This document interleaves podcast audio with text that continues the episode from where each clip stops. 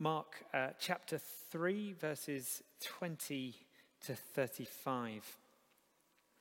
Then Jesus entered a house, and again a crowd gathered, so that he and his disciples were not even able to eat. When his family heard about this, they went to take charge of him, for they said he is out of his mind. And the teachers of the law who came down from Jerusalem said, he is possessed by Beelzebul, by the prince of demons, he is driving out demons. So Jesus called them over to him and began to speak to them in parables. How can Satan drive out Satan? If a kingdom is divided against itself, that kingdom cannot stand. If a house is divided against itself, that house cannot stand. And if Satan opposes himself and is divided, he cannot stand. His end has come. In fact, no one can enter a strong man's house without first tying him up. Then he can plunder the strong man's house. Truly, I tell you, people can be forgiven all their sins and every slander they utter. But whoever blasphemes against the Holy Spirit will never be forgiven. They are guilty of an eternal sin. He said this because they were saying, He has an impure spirit. Then Jesus' mother and brothers arrived. Standing outside, they sent someone in to call him. A crowd was sitting around him, and they told him, Your mother and brothers are outside looking for you. Who are my mother and my brothers? He asked. Then he looked at those seated in a circle around him and said, Here are my mother and my brothers. Whoever does God's will is my mother and brother and sister. Why don't we pray? Loving Heavenly Father, come speak to us now through your word. Give us ears to hear, give us hearts that will understand, give us the courage to live in response to what you say to us today. In Jesus' name, amen. Well, it's about uh, 11 a.m. on the morning of Sunday, the 13th of June, I think three weeks ago this year, about the time that our morning service was finishing. One of the top trending hashtags on Twitter was Southgate out. And uh, with rumours of a team sheet, including Raheem Sterling ahead of the much fancied Max, uh, Jack Grealish, uh, plus right back Kieran Trippier uh, at left back and Kalvin Phillips in midfield, reaction started to flood in, suggesting that Southgate was out of his depth, that England wasn't going to go very far. He didn't know what he was doing. Now, spoiler alert if you've been following the Euros or were planning to catch up sometime later, but you know, seriously. But in three weeks since then, Gareth Southgate has taken England to the final and has received national and international acclaim from armchairs and experts alike. He's inspired endless memes like the one, I don't know if you've seen it, of Southgate 2021 consoling 1996 Southgate um, after he'd missed his penalty. And he's, prom- he's prompted Atomic Kitten to rewrite You Can Make Me Whole Again. Um, surely the true hallmarks of greatness, uh, memes and your own dedicated pop rewrite. Win tonight, I think we can be fairly safely assured that Gareth Southgate will once again be taking the knee, this time in front of Queen Elizabeth, uh, her, her Majesty. Arise, Sir Gareth. For those of you fed up to the back teeth with the football, then first, please just indulge the rest of us, just if only for one day. You know, second, hang in there because believe it or not, I've got a serious point to make. Now, that said, Gareth Southgate is not the Messiah. Um, he's definitely not the Son of God. That's Jesus. Um, and it's Jesus that I want to talk about this morning because he is the Messiah, he, the Son of God. And if you've got your Bible or a, an app on your phone, then please just turn to Mark chapter 3. If you're joining us for the first time this morning, or, or if you've been away first, you know, welcome. It's been great. It's great to have you with us. Um, great, or great to have you back with us. We spent the last two months working through chapters one to three of Mark's Gospel, looking as we do at Jesus' identity and priorities at the start of his earthly ministry. And we've been doing that in order to reflect on our identity and priorities as a church in this season as we hopefully come out of it and move into a new season. We've seen Jesus coming onto the scene, words being spoken over him that he is God's son, loved by his Father before all things and anything else. This is who he is. And we've seen Jesus making space for time to be with his Father in prayer. This is the basis for it all. And out of this comes this ministry based on bringing healing and wholeness and freedom to those who are sick and suffering and trapped and marginalized. So we're getting a sense of what's important to Jesus and recognizing that the same things need to be important to us. So healing and wholeness is important. Ministry to the trapped and the marginalized is important. We reflected on that a bit when we profiled the work of Liz Rhodes, our community projects manager, and her team on the Ivybridge estate. That was at the six o'clock service a few weeks ago. I think you can still see the interview we did uh, with Liz on, on Facebook somewhere. But at the same time, in the background, in Mark, we see that there's this sense that this is not everything that Jesus has come to do. Ultimately, yes, his kingdom is about one day seeing a total end to sickness and suffering and pain and death. That's the Christian hope. It's a hope that goes beyond the hopes of the day, today, be that an end to a pandemic or indeed a first major international championship in 55 years. Um, and that, that's big stuff, the, the big picture hope stuff. We'll look at that more next Sunday. But Jesus is not just going to, uh, uh, you know, he's not just here to set up a medical practice and spend the next three years seeing patients until every need is met. Uh, he's on a bigger mission to that ultimate goal, securing salvation and hope for a broken and fallen world, a world that we all live in and which we are all too aware of the pain and suffering and mess. So, picking up where we left off, Jesus talking about Sabbath and rest and starting to get into trouble with the religious leaders. We're skipping over a couple of sections. First, uh, the crowds following Jesus. So, his growing fan base, if you like. Second, Jesus selecting his match day team of 12 apprentices, aka disciples. That's what we see in verses 7 to 19. So, essentially, in current metaphor, Jesus is now where Gareth Southgate was after his victory, uh, the England victory against Germany. He knows his best team, and the tide of popular opinion is with him.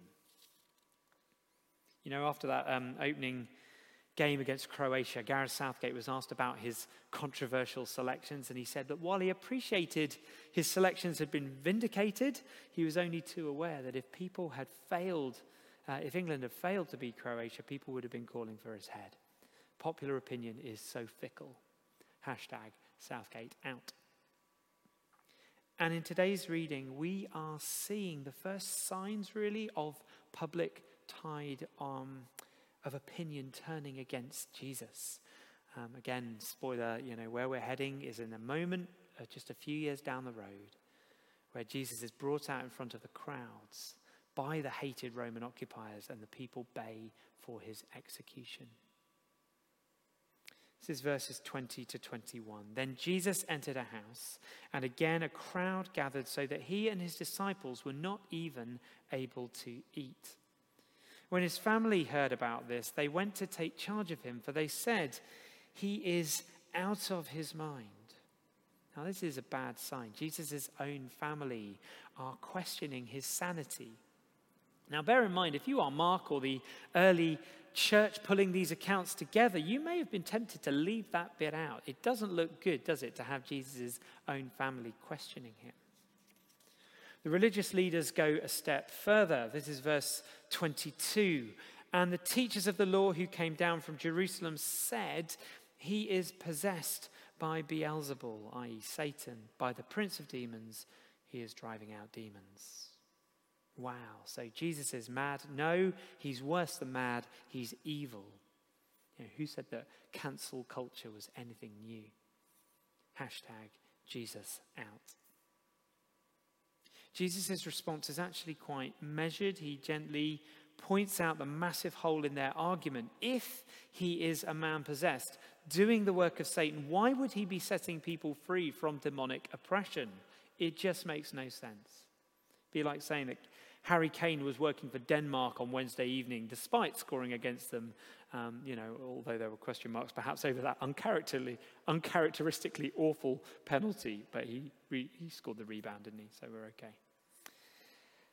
Next, verses 28 29 comes a verse that has troubled people throughout history the, the idea that there is this unforgivable sin, the sin of blaspheming against the Holy Spirit. I think Jesus' point really is simply just if you call him evil, then you are just so completely on the wrong track.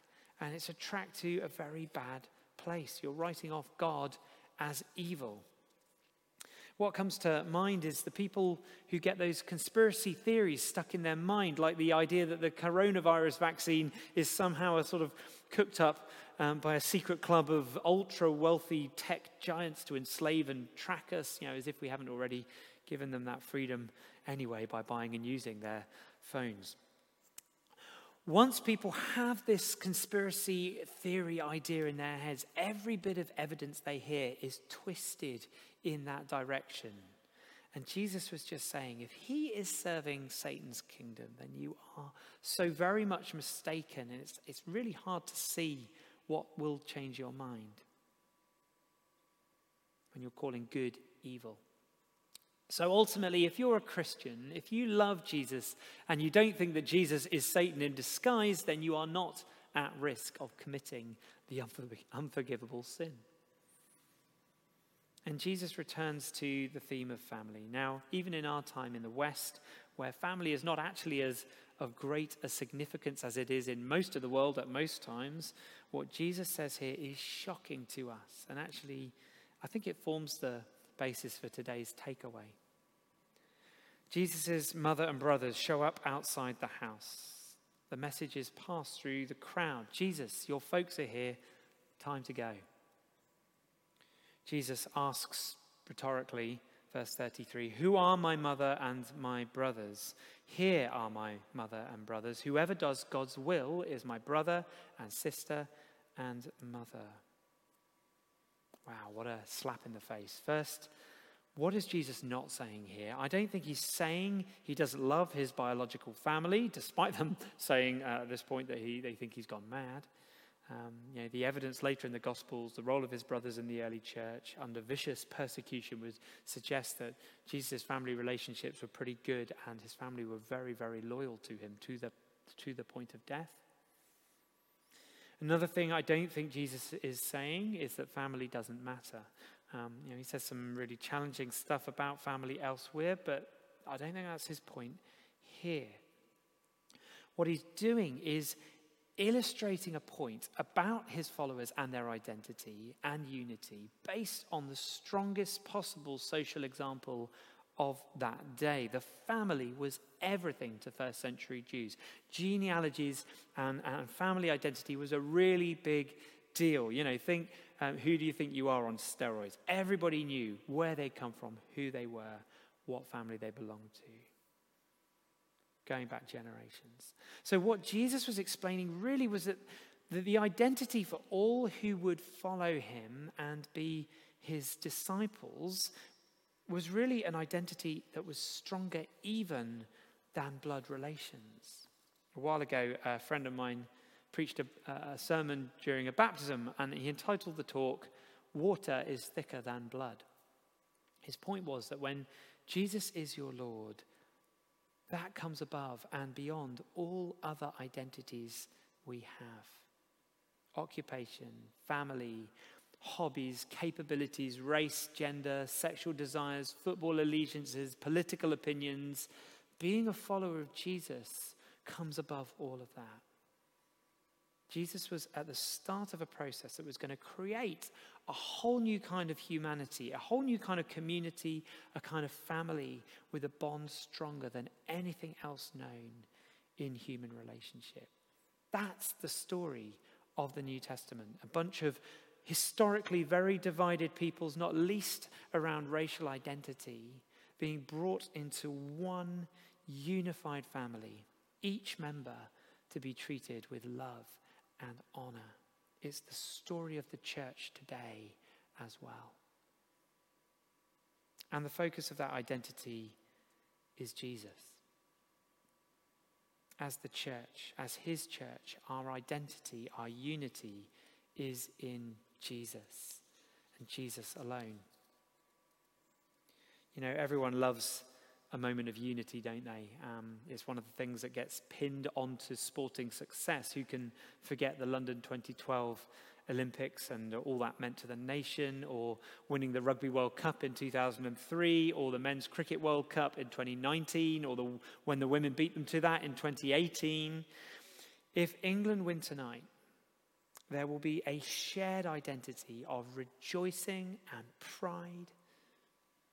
If they don't win, chances are not immediately, but somewhere down the line, we'll get back to Southgate out. The haters will emerge. In fact, even if we do win, I'd just like to suggest that we'll probably end up here at some point as well. Sorry if this is a little bit pessimistic in the moment. I'm sure we'll do fine. But this moment will pass. Whatever the result tonight, that moment will pass. Come September, fans who have cheered on England together at Wembley tonight will be spitting insults at each other on the terraces. And that's, you know, on the club terraces when they support different teams. And that's what I think it can feel like a little bit in the church sometimes. I don't mean uh, all souls, particularly, I mean the church nationally and globally. When I talk about the Christian unity being something deeper than biological family, you may find yourself finding that hard to believe on the evidence. The church as a whole faces all sorts of, of challenges. Arguably, it always has done. The founders were all executed for a start. We read about divisions among its leaders in the early formative years in the New Testament. The New Testament tells us about that. But it never stopped them believing different as they were, and despite some fairly radical contrasts in their thinking, that they were one because Jesus was their Lord. And we are a gloriously diverse bunch of people with all sorts of different gifts and abilities and opinions and perspectives, but we are united as broken people in need of God's grace, given to us freely through the life, death, and resurrection of Jesus Christ. Nothing else can really hold us together, not for long any, anyway. Tournaments come, tournaments go. Jesus is our unity. In life and death and pain and suffering and pandemics and economic and social meltdown, Jesus is our unity. In disagreements and conflict over any issue under the sun that you care to mention, Jesus is our unity. As we seek the way forward as a church and start to prayerfully consider our vision and strategy for the years ahead, Jesus is our vision. There is no other way. That's the message of Mark 1 to 3, I think. And when the crowd sing his praises, saying, Jesus, you can make us whole again and when they are crying, crucify him. Jesus is our unity. We are his family, we are his brothers and sisters. The rest is detail and will pass. And whether or not football comes home tonight, Jesus will forever be our home, and his mission is always to bring us home to him. And our mission is his mission to bring people home to Him. Let's pray.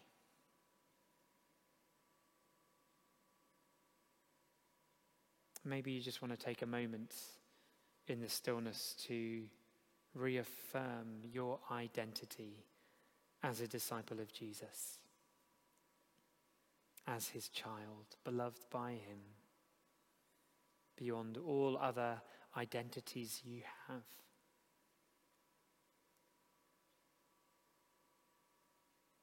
And Father, we thank you that your church is one.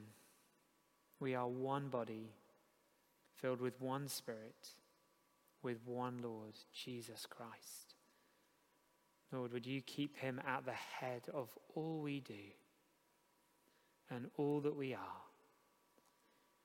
so that we may glorify you and serve your purposes and your mission to this world as your church of all souls. Amen.